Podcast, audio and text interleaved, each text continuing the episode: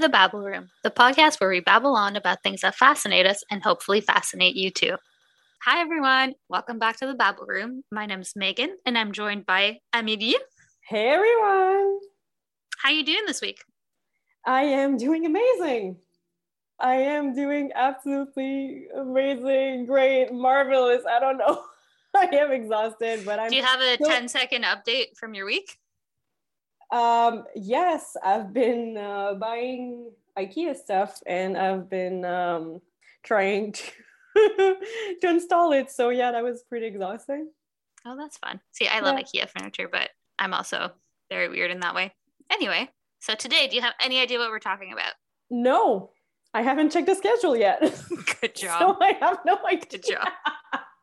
well, I thought we could continue on the theme that we've had these past couple of weeks of Greeks, Roman, and kind of the classics. So today we are going to be debunking myths Ooh. about the Roman period. Yes, I am excited. Yes. Maybe so, I'll know stuff. Maybe I. To be I'll fair, I think you will because we're going to go with a few, like, we're going to be debunking like two main myths. Uh, the first one is going to be about Nero, the Emperor Nero. Do you know okay. anything about him? Um, he was a tyrant.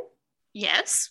And he killed someone that was important. I don't remember his name. He killed quite a few people, to be honest. His brother. Wait, did, did he? He, did he killed. He killed his mother and his wife.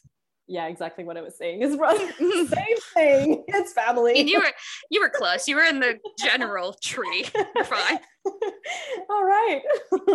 but have you ever heard the phrase "Nero fiddled while Rome burned"? Absolutely not. Really? Okay. Yeah. Well, it's become quite a common expression in English, or it's kind of one of those stories that everybody knows, but they don't know why they know it. It's just if you ask somebody about a Roman emperor, apart from Julius Caesar, mm-hmm. Nero's usually the one that comes up and he's like, oh, yeah, didn't he like play the fiddle while his entire city burnt down and he didn't do anything about it? Okay. So I honestly, I know absolutely nothing about him playing fiddles or any other instruments. I don't know Nero. So That's please okay. enlighten me. I am here today to tell you all about him Thank and tell you, you about why our assumptions might be wrong. Awesome. So, what happened? In July of 64 AD, a great fire started in the enormous Circus Maximus Stadium, which we talked about last time. Yes, we did. So, you may remember that. So the fire started there and then it ravaged Rome for six days, destroying 70% of the city and leaving half of its population homeless. Mm.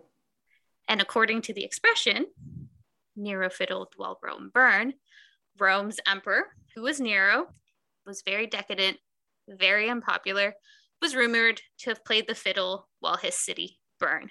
However, if you think about it, the expression kind of has a double meaning because, yeah, he could have been playing an instrument and kind of not cared that his people suffered. But he was supposed to be an intellectual leader and a political leader of his people, and he was not leading him. So he was kind of just fiddling around and not doing anything. So it kind of has that double meaning. Right, right. Okay, I see. Mm-hmm. Yeah. And it's been pretty easy throughout history to just cast blame on Nero because he was a reviled ruler. He had a lot of enemies, and he's remembered as one of history's most sadistic and cruelest leaders. Yeesh. Yeah, and you did mention that before. He did uh, kill his mother and wife.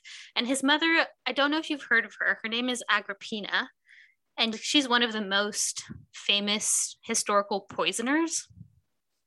Oh. Like she's she's known to be I don't poisoner. remember. Okay. Well, see, she's see, like I came here super confident, being like, "Oh yeah, classic studies. I'm so excited." And then he like you, you're telling me all these things, and I'm just like, I have no clue. I don't. You know we have to we I have to know. switch it back from last time because last but oh, like yeah. last two so times I had no idea.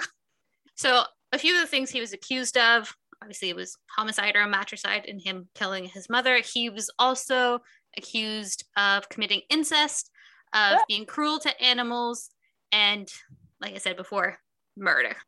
So not a great guy. The Roman historian Tacitus wrote that Nero was rumored to have sung about the destruction of Rome while watching the city burn. But ancient tradition has it that Nero was so moved by the sight of the great fire that swept across the capital of his empire that he climbed to the top of the city walls and claimed from a now lost epic poem about the destruction of Troy. It said that he wept copiously while reciting lines describing the conflagration that the Greeks put to the fallen city of Troy. Not dramatic at all. Oh. And this is going to be a fact that will tickle your fancy. Apparently, one of his biographers, whose name is Suetonius, say that three times. Do you want me to say that? Okay. What was it? Suetonius. Suetonius, Suetonius, Suetonius. No. There you go. So, according to his account of this event, Nero wore theatrical garb to fit the Ooh. occasion. Apparently, Ooh. he was dressed in a Cithara's player's garb. Now, what is a Cithara? It's a guitar. You beat me to the punch. okay. Guitars. For those of you who don't know, when the expression says that he fiddled while Rome burned, the fiddle did not exist at this point. It was not an instrument that existed. The cithara was, and as you correctly guessed, it is the forerunner of the lute, which in turn gave rise to the modern guitar. So, have you heard have you heard that sound of a sitar before? It sounds really good. I have. So while I was finishing my master's, we had this Christmas concert, and all the students, all the teachers got to play any instrument that they liked. And I had some friends who went up, played the piano, played the violin, really good. But I just remember sitting in that auditorium or in that classroom and doing like studying medieval studies and having somebody go up, play the sitar, play the lute. And I was like, what is my life? What, how, what decisions have I made to be here right now? Is amazing. Well, see, I was really hoping for you to tell me like, oh, you know what? When I was younger, my mom forced me to just like play sitar because she thought it was cool. No. And I was just like, please tell me you played that instrument. I wish. No, no, that was no. I played piano, but I did not. No, my mom did not make me play that. That would have been like amazing. that would have been something my mom would have done though. Shout out to my mom. She's the greatest. yeah. Okay, so coming back to what I was saying, one of the reasons we think this is a myth is that the fiddle didn't exist back right. then. Mm-hmm. So how could he have fiddled when the fiddle wasn't a thing? So, like we said before, um, it was thought to be a cithara because the fiddle didn't really develop until the 11th century. I thought, like in order, you had the sitar, and then you had the lute, and then the um, fiddle. Yeah. So here's where it comes from. By mm-hmm. the early Middle Ages, stringed instruments generally fell under the categorical term of fidicula or fidicula, depending on how you want to pronounce it, from which our word fiddle comes from. And you'll like this part. William Shakespeare correctly Ooh. identified Nero's instrument of choice when, in the first part of Henry VI, he wrote, Plantagenet, I will, and like thee, Nero, play on the lute, beholding the towns burn. Right, I remember that listen, you're the Shakespeare expert here. I'm just telling you what he said. I obviously did not read the play to make sure no, that does, was I mean, accurate. it does make sense. It's just I do not remember. That's okay. You don't need to remember everything. There's so many details, you know. Shakespeare is, is it's something different. For something somewhere. Definitely. Yeah. So, somewhere between that play, composed in about 1590, and a play called The Tragedy of Nero, published in 1624, the lute had become the fiddle. In 1649, the playwright George Daniel committed this line to print, quote, let Nero fiddle out Rome's obsequies. Obsequies? Obsequies? Obsequies. I do not have the answer. No. and then through Samuel Pepys and Samuel Johnson, up to our own time, Nero has been fiddling as Rome burned. But did he do it? No. No? Obviously sure? not. Yeah. Okay. Well, you're right. Yes. Obviously, you're right. Uh, uh, uh, what do I win? Uh, a cookie. All right. What kind of cookie? Macadamia nut cookie. All right. You got yourself a deal. Those are my favorite. so, did Nero do it? You're right. He did not. So, when the Great Fire of Rome broke out, Nero was actually at his villa at Antium, which is about 35 miles away from Rome. And although he immediately returned and began relief measures, The people still didn't trust him because he was not there when it first started. And some even believe that he'd ordered the fire started because the land that was cleared through the fire, mm-hmm. he used to build his so called Golden Palace and its surrounding pleasure gardens. So he basically, instead of giving the land back to the people, he kept it for himself. Oh. On top of that, Nero blamed the Christians, who at this point were like a very obscure religious sect and weren't Christians as we know them today. Okay. So he had a lot of them arrested and executed, which Ooh. obviously did not make him popular to the general okay. population. Yeah, that would, oh. that would make sense. It's a bit of yeah. tyranny right there. Mm-hmm. So most modern historians don't blame Nero for the Great Fire of Rome. And I mean, ancient Rome was a city of about a million people. So if there was a fire in one home, mm-hmm. like sooner than later, the entire block was up in flame. Oh no. Yeah. So if do you know, I don't want to compare this to the Great Fire of London, but have you heard about the Great Fire of London? Mm, no. wait, wait, wait. No. Is that the one that like it's the Great Fire that was in London. Is that the one in London? you know, was that the one in London? Because like uh, it sounds mm-hmm. like it's. mm-hmm. No, I was wondering, like you know, because the the um, you know the Globe Theater. Yeah. Was it related like the the fire? Oh my god! Okay, that's why I remember. That's that's that was my question. That was my question. Okay, yeah. so the Globe Theater that burnt was part of it. Yeah, so the Great Fire of London, if I'm not mistaken, was in 1666. It started uh-huh. in a shop. And wow. wait, over- wait, wait a 2nd mm-hmm. Not to like say that I'm superstitious, but I am superstitious, and you just said 1666, which mm-hmm. is like 666, and I'm like, mm, eh, you know. Okay, I'll let you have this one because it was a pretty is it's pretty bad fire. So anyway, mm-hmm not to get too much into the Great Fire of London, but if you have knowledge of that, this is kind of the same thing that happened, but in Rome.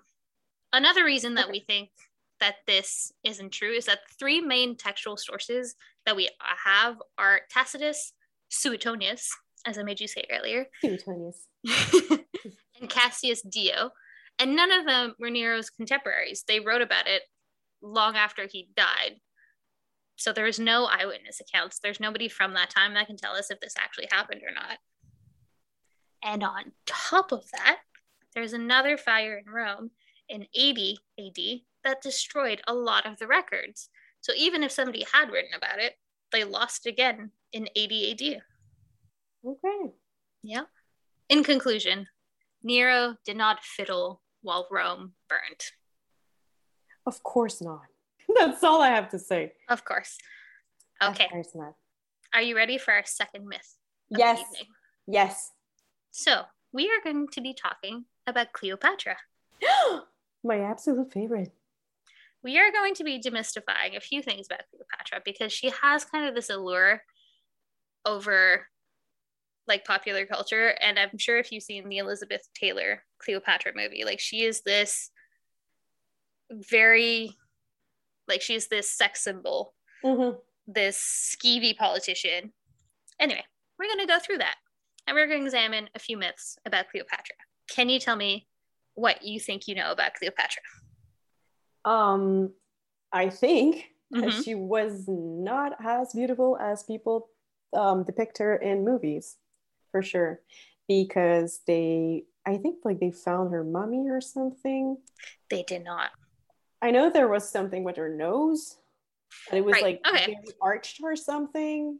So I wasn't going to talk about this, but because you bring it up, I will. Okay. So Cleopatra was thought to be this amazing beauty yeah. by modern standards. Mm-hmm. And the thing about Cleopatra is that when she became pharaoh, when she became ruler, her face was on coins and like her face, like it was common to see her face. So we have a lot of images of that and there's this kind of I don't say rumor, but there's this myth. There you go. There's this myth that she had this aquiline nose and that she was this great beauty. But if you look at her coins, at the depictions we have of her, she was very average, which kind of worked yeah. to her advantage because she was underestimated. a lot, which made her a savvy politician. But she was not this great beauty that we no, think. yeah. So I think Hollywood did something with with like her. Oh, definitely, and she's become like part of popular culture for sure. At oh, as yeah. this like like I said, like a sex symbol, this great beauty. Like she would um, seduce men, yeah, stuff like that. Which so, is not the case. No, I mean she did have great love affairs. Well, I mean, yeah, probably, but like not as Hollywood depicted in movies, right? Exactly. So myth one busted. Oh, there we go. What else do I know about her? Um, she dated that guy. The um, what's what's his name again? Caesar, that guy. she dated that guy. you know that super famous Roman. Yeah, that yeah, that famous dude like Caesar. Yeah, she dated him, right? I mean, she more than dated him. She had a kid with him. Oh, I mm-hmm. see. Yep, yeah. A and, baby uh, salad. a baby salad. They called him um what was it? Cesar uh Caesarino? Or okay. I think Caesarian. Caesarian. Oh, I, I I thought the name you were searching for was like Henry or something. no. Fun fact about Egyptian names. They all name their kids the same fucking thing, okay? her father was Ptolemy. Three of her brothers were also Ptolemy. She had another sister named Cleopatra. They named their kids the same thing. Easier to she, remember. There you go. She had a child with Caesar, and they called him Caesarion. Was he born by a cesarean? No, because the cesarean section was not yet invented.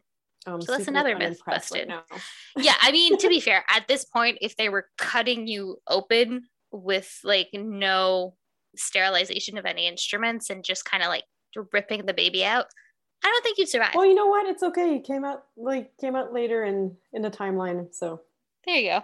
So we're good. Yeah. I'm still traumatized by the chainsaw thing that who just told a couple of episodes ago. I'm just like, oh, that was a good one. That was fun. So she did have some great lovers. She did have a relationship with Julius Caesar. She yeah. did use it to her advantage. Spend some time in Rome. Um, she did not marry Caesar because Caesar already had a wife. No, no, no. What? Yeah, Caesar already had a wife. And she had a kid with him, and he had a wife, and they were only lovers. This is how babies I am are confused. I am confused. She, yeah, she. I mean, okay. Here's another fun fact about Cleopatra. She actually married her brother.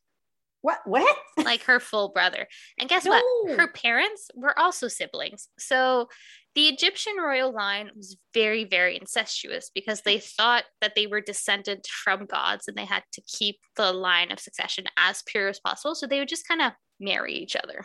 Can you give me five minutes? I'm just gonna go throw up in the bathroom. I'll be back.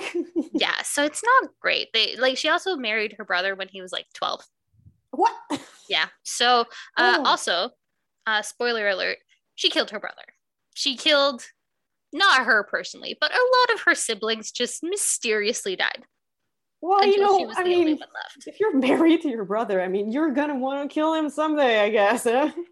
Yeah, so uh, it was not a good thing to be born into this family unless you were Cleopatra, because you met a rather horrible death.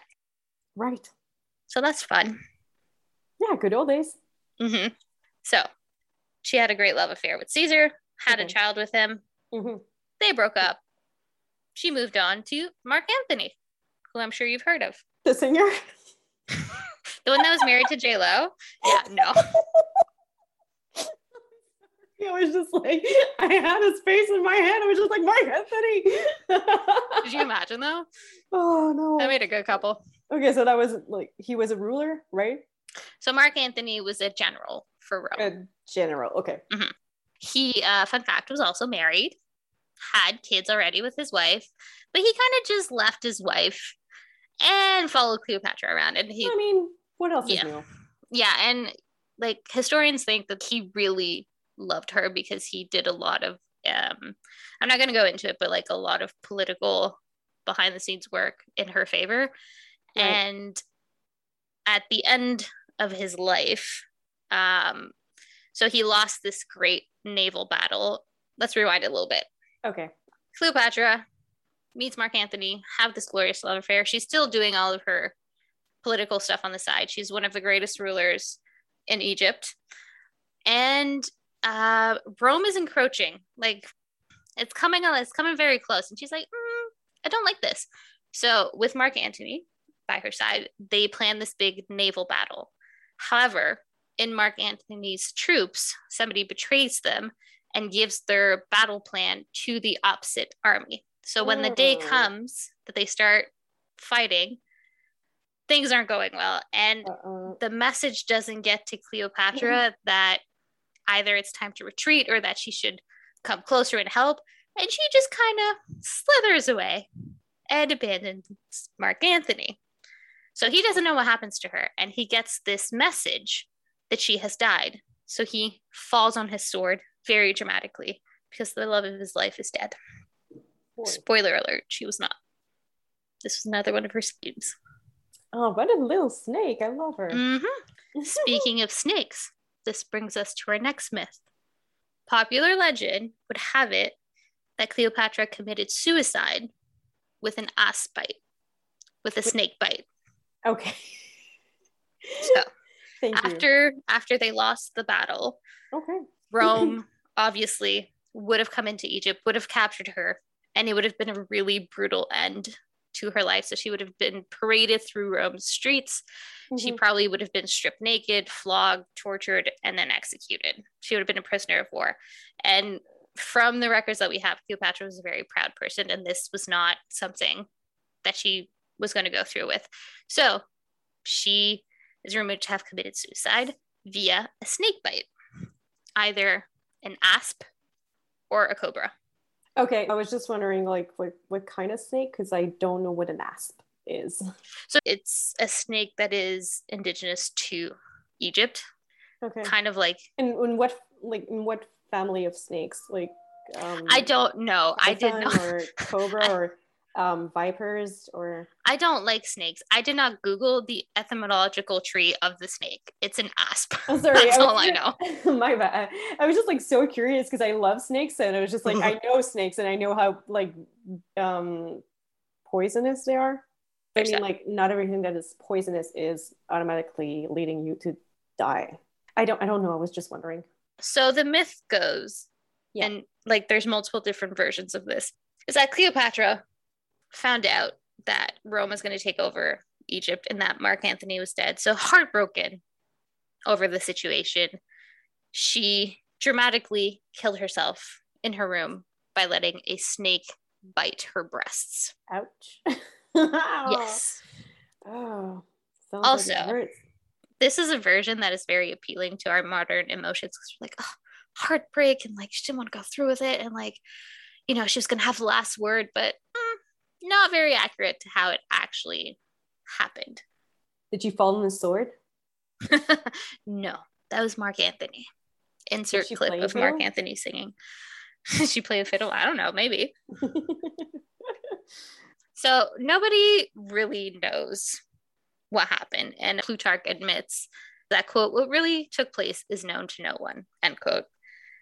However, Cleopatra was known to conceal deadly poisons in her hair combs, and the historian Strabo notes that she may have applied oh. a fatal ointment. And many scholars now suspect that she used a pin dipped in some form of potent toxin, which may have been snake venom or otherwise, to complete suicide. So, whether it was an asp, whether it was a cobra, a poisonous concoction, people have various accounts of Cleopatra's death, and there's little to no archaeological or documentary proof. So we really don't know what happened. Oh. However, with what is known about her life and the fact that there were also attendants that were found dead in the room with her, it is much more likely that she died by self injecting poison that had probably been tested on people before it got to her to make sure that it was painless. Oh my God, that sounds terrible. Mm-hmm. And one of the reasons that we have this prevailing myth about Cleopatra is thanks to your boy Shakespeare. Because everybody loves a bit of Shakespeare. And that concludes our myths on Cleopatra. Oh, already. All right. Well, we debunked quite a few. Yeah, I know. I'm just I just love debunking myths. I just love it. I'm so excited every time we do it. We will have many more to come. But yeah, Cleopatra. Oh my god, I forgot a myth. The most important one of all. Cleopatra was not Egyptian. Oh my god. she wasn't? She was oh not god, Egyptian. Sorry. I can't stop laughing because you forgot the most important well, I say it's the most important. I feel like it's the one that's like, duh. Well, I mean, it's a pretty important one, I think. It is pretty important because Cleopatra is not Egyptian. She what? was just how? Oh, this what? is what happened. It's our okay. last myth. Okay. So Cleopatra was descended from a Greek Macedonian dynasty that started with Ptolemy the First. Remember the name Ptolemy? We talked about it. Yeah, he used father the, and brothers. They're all named the fucking same. Like literally, they're all named the same. They all have the same name. So this was Ptolemy one. At this point, we're like a Ptolemy twelve, and Cleopatra is actually Cleopatra the seventh. So okay. everybody has the same fucking name. It's like Tudor England. Everybody's Elizabeth, Jane, or Mary. That's another hmm. topic. Sorry, I get, I get very heated about these things. I, I know, I can see that. anyway, you so, just like turned all red, like. so she was descendant from a Greek Macedonian dynasty that started with Ptolemy the First, who's the most trusted of Alexander the Great's lieutenant. Alexander the Great, we know this name. Yeah, we do. Good.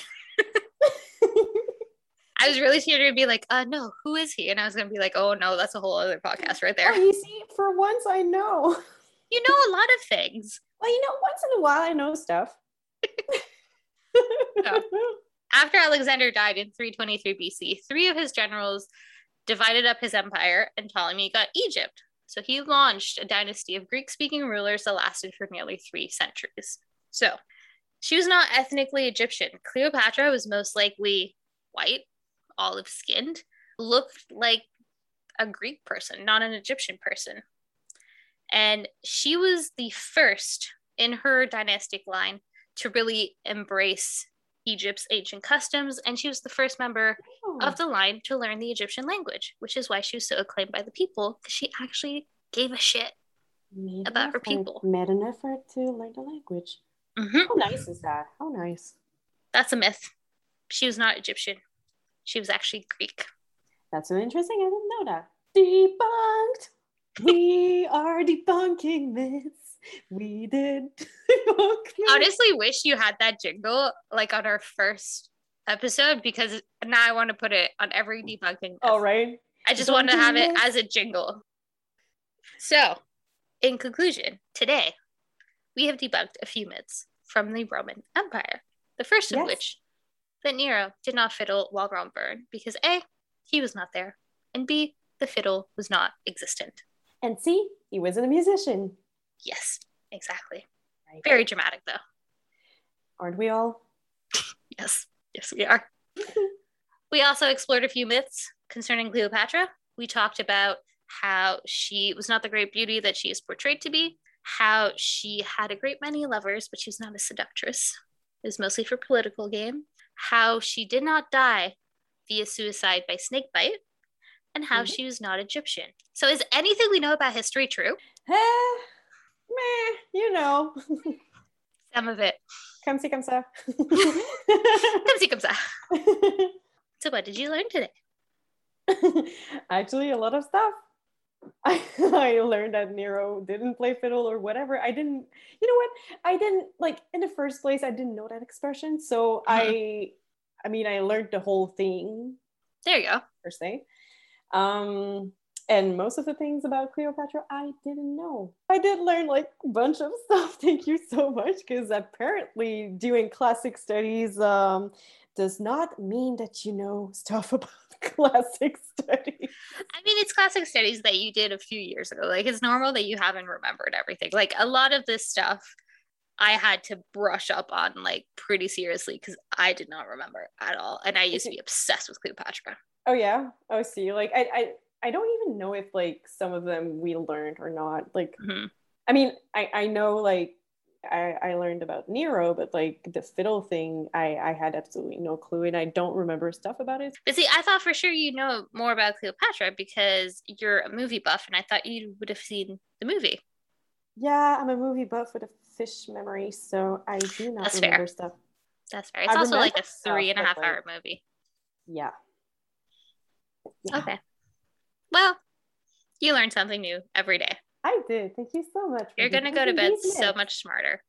I'm so proud of you. Every time I'm talking to you, I go to bed smarter for some reason. so much random shit to tell you. So much, literally, like so much questions that I ask you on a daily basis. Oh my god! Honestly, we should have a tally. That's what you know. What one of our episodes can be that it'll the entire episode is just going to be you instead of asking questions during the day it should hmm. just be you saving all of your questions for an hour at night and asking I me should. all of your goddamn questions. Oh wow i should. I should like just like throw all of them to you in one night. Just yeah maybe we'll do a bonus episode at the end of the season. Who knows? Yeah that could be fun. If you if you guys are interested in having a bonus episode we can do that for you. Let us know if you'd like to have a bit of a q&a episode at the end of the season. And we may or may not have that in the works for you. Yeah. Anyway, guys, thank you so much for listening. We really appreciate it. We thank have been loving the support that we've gotten over our first few episodes, and it really warms our heart. So, thank you guys very much for supporting us.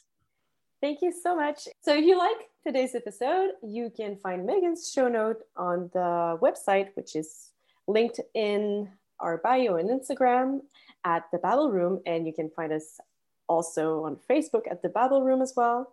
Thank you so much for listening, guys. We love you so much. We'll see you next time. Bye. Bye.